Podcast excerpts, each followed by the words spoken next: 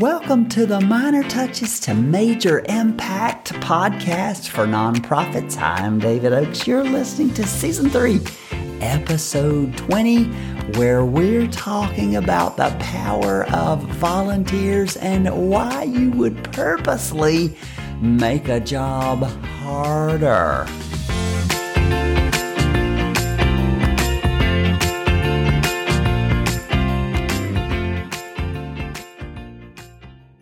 Okay, welcome to the show. Glad you tuned in. Today we're talking about why you would purposely, why you might purposely make a job way harder than it needed to be so that it would take you so much more people to get it done.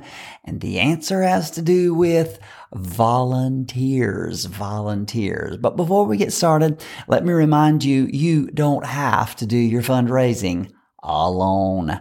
You can do your fund fundraising alone and remain unsure, uncertain. You can struggle.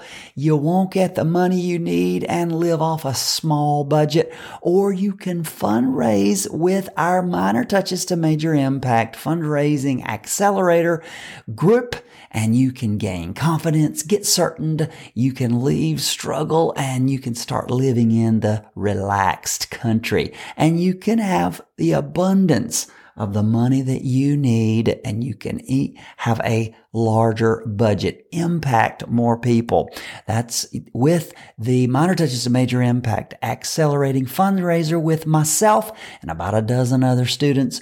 Come join us. Stop fundraising by yourself. It's horrible, horrible, horrible. Come get with us. Okay. Why would you purposely, why you might purposely make a job harder. All right. In their book, Simply Strategic Volunteers, a great little booklet. You can get it on Amazon by Tony Morgan and Tim Stevens. They tell of a frigid, cold day when their church paid for and received four truckloads of food for their city food bank. 100,000 pounds of food. The food bank taking delivery said they would supply the forklift and the people to unload it. But the church, understanding the power of the volunteer experience, did something counterintuitive. They purposely parked the delivery trucks a long ways, a great distance from the building. They left the forklifts parked and they formed a long line, a line of volunteers long enough for 400 people. They formed a long line of 400 volunteers and they unloaded those trucks, making the job harder. They purposely created an opportunity for their folks to be involved. And in the book, they tell how it was a party! In 10 degree weather, hundreds of volunteers unloaded the trucks. Parents brought their children. They saw the results of their giving. They looked into the eyes of the people receiving the food. Everyone touched the boxes from the trucks to the building as they passed hand to hand. The volunteers invested their hearts in the soul of the mission. And then Tony and Tim relate in the book, I'm going to quote, there were tears of laughter. All three local television stations showed up to report. And the celebration didn't stop that day. All year long, people talked about the excitement of that frigid January day. One year later, even more people wanted to help. The next year, over 1,000 people showed up to unload nine truckloads of food. Thank you. Simply Strategic Volunteers, Tony Morgan and Tim Stevens. Now, what would you do next week if 100 people showed up at your door, your mission, inspired, eager, and ready to volunteer? Would you have a job for them? Would you have a strategy for helping them find out where they can serve with you? Are your involvement opportunities clearly articulated? Would the volunteers understand how their service maximizes your mission? Is there someone in charge of welcoming and training these inspired and eager volunteers? How would this amazing bunch be recognized or honored and affirmed? Here's the point. Amazing nonprofits maximize the opportunities, not just for people to give, but to give their time, to serve with their time. Instead of telling people what you need, what about you let them know about the opportunities to give themselves away? Talk about the honor of your mission. Talk about the world that would exist if you succeeded. Let your volunteers, your donors, and constituents tell their stories about the way they serve as a volunteer in your newsletter. Wow. Be intentional about involving people. If you walk into the nonprofit led by my friend Becky Dees, and I'll put the link to her nonprofit in the show notes. If you walk into Becky's nonprofit, one of the first things that will catch your eye is a big volunteers matter sign. She has a professionally done card prominently stationed inviting you to join her team. She has over a dozen well thought out opportunities listed and the promise that they will train you to do them.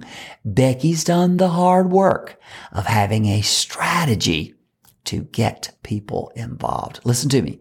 Engaged donors, engaged volunteers and boards and constituents. Engaged people don't just happen accidentally. You don't get a board that's engaged accidentally. In the book Managing the Nonprofit Organization, management guru Peter Drucker, he says we can no longer hope to get more money from the donor. They have to become contributors. Well, fundraisers often forget that volunteers or donors, they give their time and their talent. Remember, involvement creates investment. Investment leads to gifts and larger gifts. That's from Andrea Kihlstedt in Capital Campaigns, the book. Leaders who don't maximize the role of volunteers in their mission will never see their budget fully funded. I'm going to say that again. If you're not maximizing the role of volunteers in what you do, you cannot, you will not see your budget fully funded. Missionaries become visionaries when they maximize opportunities for people to give their time, their talent, and their treasure. Visionary leaders work to provide opportunities for their board. Visionary leaders struggle to make sure their donors have a way to volunteer with their time. They make sure their constituents, their beneficiaries, even have the privilege of being involved as a volunteer. It's hard work involving volunteers. It can be messy work, but amazing visionary leaders find a way to maximize the opportunity for donors to be volunteers with their time. Selah, pause and think about how you could get more involvement from your stakeholders. Listen, that's our show today. But I, to help you out, I have a free don't download. It's a document that I use with my board and donors. It's a listing of 28 specialized abilities. I found it years ago from Rick Warren. I'm not sure where he got it from, but I've used it for years. It's a great resource for helping your teams to know how each could contribute to the to your mission. It came free to me. I'm going to give it to you for free. I use it with my boards.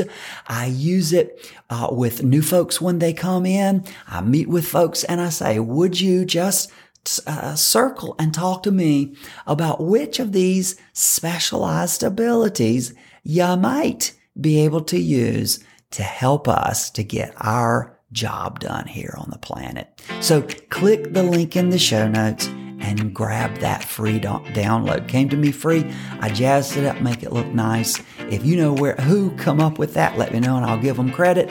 I got it from Rick Warren, I'll tell you. But click in the notes and get that free download. Are you releasing people to serve with their time? Are you? If you are, touch base with me and let me know how you're doing it. Let me know the opportunities that you give for your donors to serve with their time. I'd love to pass that on and to share it with others. Okay, that's our show today.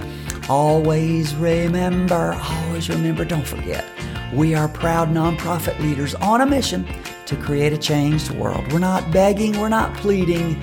We're inviting humanity to partner with Providence, to see injustice become justice, to see wrongs become righted, and to leave the world we found in a better place. So until next time, this is David Oakes reminding you that it's the minor touches that lead to major impact. So long.